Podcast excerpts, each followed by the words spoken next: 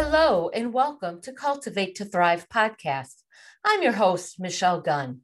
My mission is to help women find and live their purpose, resulting in discovering who they innately are. are. Throughout this podcast journey, I will help you to uncover your talents and your strengths to lead you on the path of realizing value in self, to grow in love of self, to lead to a fulfilling purpose, and to build stronger relationships. Because I believe that relationships are very important, in this first episode, I will share about myself and why I started this podcast. As a young adult, after graduating from high school, I attended. My parents more than encouraged me to attend college, it was an expectation. They wanted to give me a foundation for a successful life. Although I'm grateful for not only the opportunity, but for the opportunity to do so without a financial burden. But I didn't have a choice.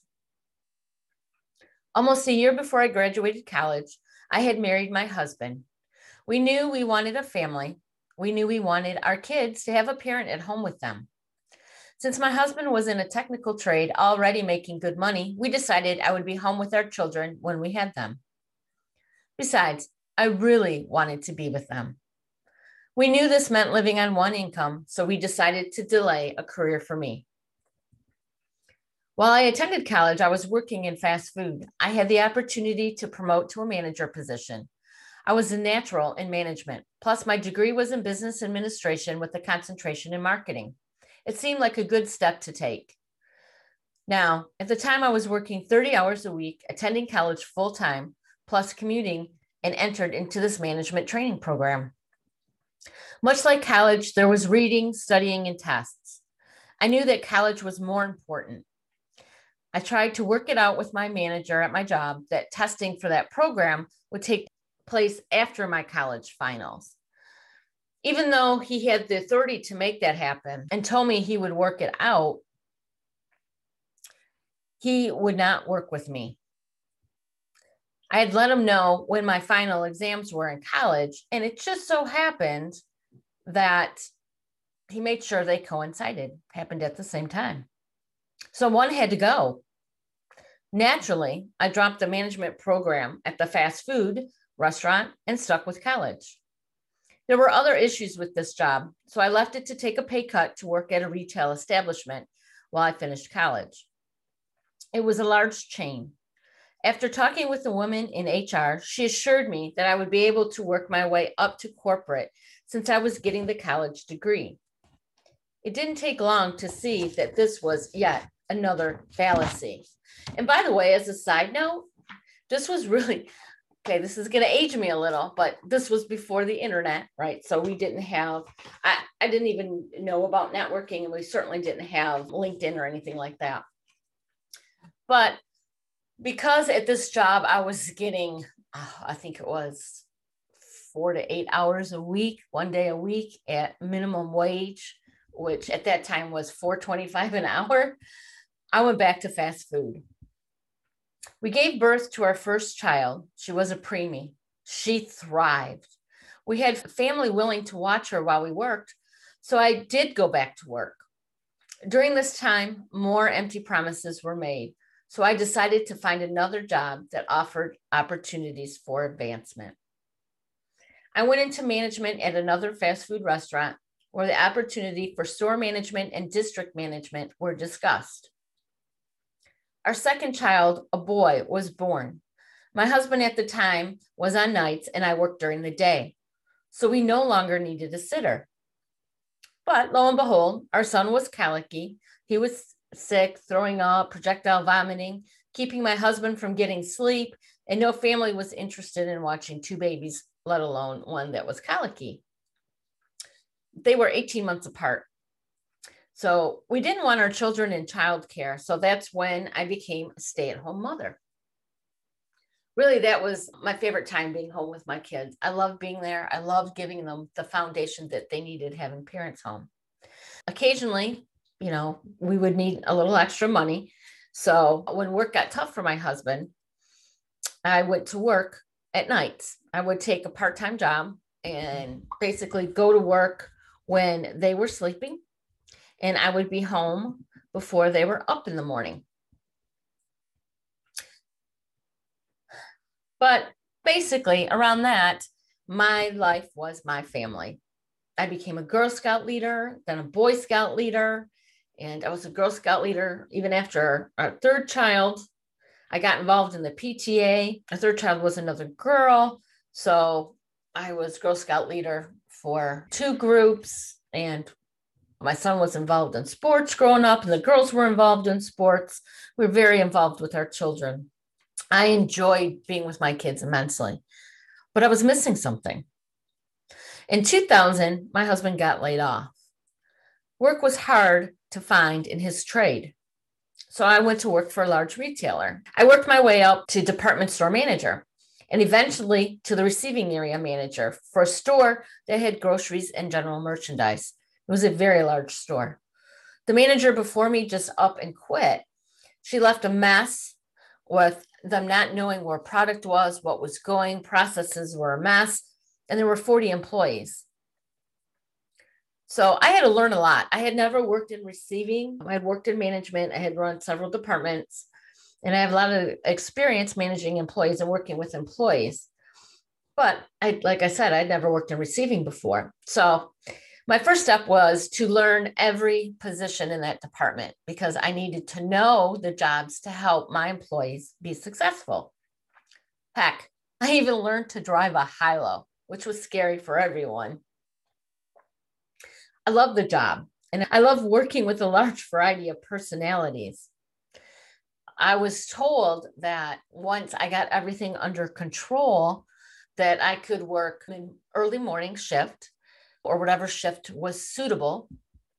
And that I figured that way I could be home for my kids. They were in school and I could go to work early. They'd go to school and I'd be home when they came home from school. But like all things, this started getting bad. The general manager made it clear that every person was replaceable. Basically, we offered no unique value, right? We were all just interchangeable pieces in a cog for them to make money. They were taking advantage of us exempt employees. Those are the employees that don't get paid overtime. That way, they could reduce hours of the employees who got paid overtime. People were not being treated well. I was spending more time at work and less time at home with my husband and kids. Mind you, making the same amount of money, but I had to put in more hours. During this time, my husband was able to get a new job, so it was an easy decision for me to quit. Funny thing is, right after I resigned, the company restructured and a lot of people lost their job. After a while, we took the opportunity to move to a smaller town. We loved it. The kids loved the schools, and I ended up getting a job at a church just for extra cash. We put two of our kids in private school. The area was home. Our church family was home. Life was good. My husband's job, which was tied into the auto industry, was very lucrative for us until the auto industry crashed. My husband worked for an auto industry contractor. He lost his job. And I was only making enough money to pay for our health insurance. Because when you work for a church, the church will pay uh, the premiums for your insurance. But if you want the family insured, you have to pay the full premiums. So I was basically working for health insurance unemployment was not a long term option. By the way, whenever he applied for a job, there were literally hundreds and hundreds of people applying for the job. And there were so many overqualified people applying for jobs because the jobs are so far and few between. After nine months, we knew it was time to move to a new state. It was just not looking good at all. It was 2007 and Texas was thriving my husband worked with a staffing agency to line up a few interviews. He packed up one of our cars and he moved to Texas. He went to his interviews, he accepted a job, got an apartment, and that's where he lived. We talked every day and visited every couple of weekends. He came and visited us. After all, we had three kids. After four months, when school let out for the summer, he came home we packed up everything we had and we moved the family to Texas. At this time, we had two kids in high school and one in elementary, so I thought it was a perfect time to start a marketing career. My search did not go well for someone at my age with a low level of marketing experience. Really, the only marketing I did was I was marketing for our Catholic school in addition to my church job as a part time job. And also moving to Texas, you really needed to be bilingual. In other words, English and Spanish. And I was not. Where we came from, Spanish was not at that time a big second language in the state, although things have changed. I landed a job as the Secretary of Internal Audit for a nonprofit. I knew that this was not where I would stay, and I communicated that during my interview. After all, I had a degree I loved marketing and I wanted a career. I wanted something to feel fulfilled about. I quickly worked my way up to the auditor position, and it was fun and interesting, but I was still not fulfilled. I then left to manage a multi million dollar church. I was successful at implementing policies that weren't in place and procedures that were lacking. I learned about facilities more than I ever wanted to know. But it was not my passion. I started getting burnt out. It was when the pastor and I were researching ways to get parishioners more engaged that we came across Gallup Clifton Strengths. After talking with many churches who have implemented it and doing my own research, we decided we wanted this tool at our church. We wanted our members engaged. Reviewing costs, we decided it was better to have someone at our church certified instead of paying Gallup to send coaches. Talking with the representative from Gallup, I wanted to do it. I spoke to our pastor and he approved. My aha moment came when I received my results from the Clifton Strengths Assessment. I knew why I would get bored or burnt out. I knew why, for many years, I had the skills to do the job and I did them well, but I still felt like I was missing something. I knew why I wasn't fulfilled. Knowing myself better has made me a stronger person on a path of purpose. It has helped me to deepen the relationship and understanding that my husband and I share. Being a coach has given me the opportunity to work with people to reach their aha moments. It's amazing when you see someone's eyes just light up and they realize, wow, I have strengths, I have values. Look what I can accomplish. This podcast will give me the opportunity to share insights into building stronger relationships as well, well as building a stronger you. I will share stories, strategies, information, and much more. I cannot wait to share all of this with you. It is truly my purpose and my mission to help women be the best that they can be. I want you to know your strengths, to know your talents, to know your value, and to be able to apply that, to live a fulfilling life. Not to feel like you just have to go punch a time clock or just work to get a paycheck, but really enjoy what you're doing both personally and professionally. I would love feedback anytime. You can find me on LinkedIn, Facebook, and Instagram.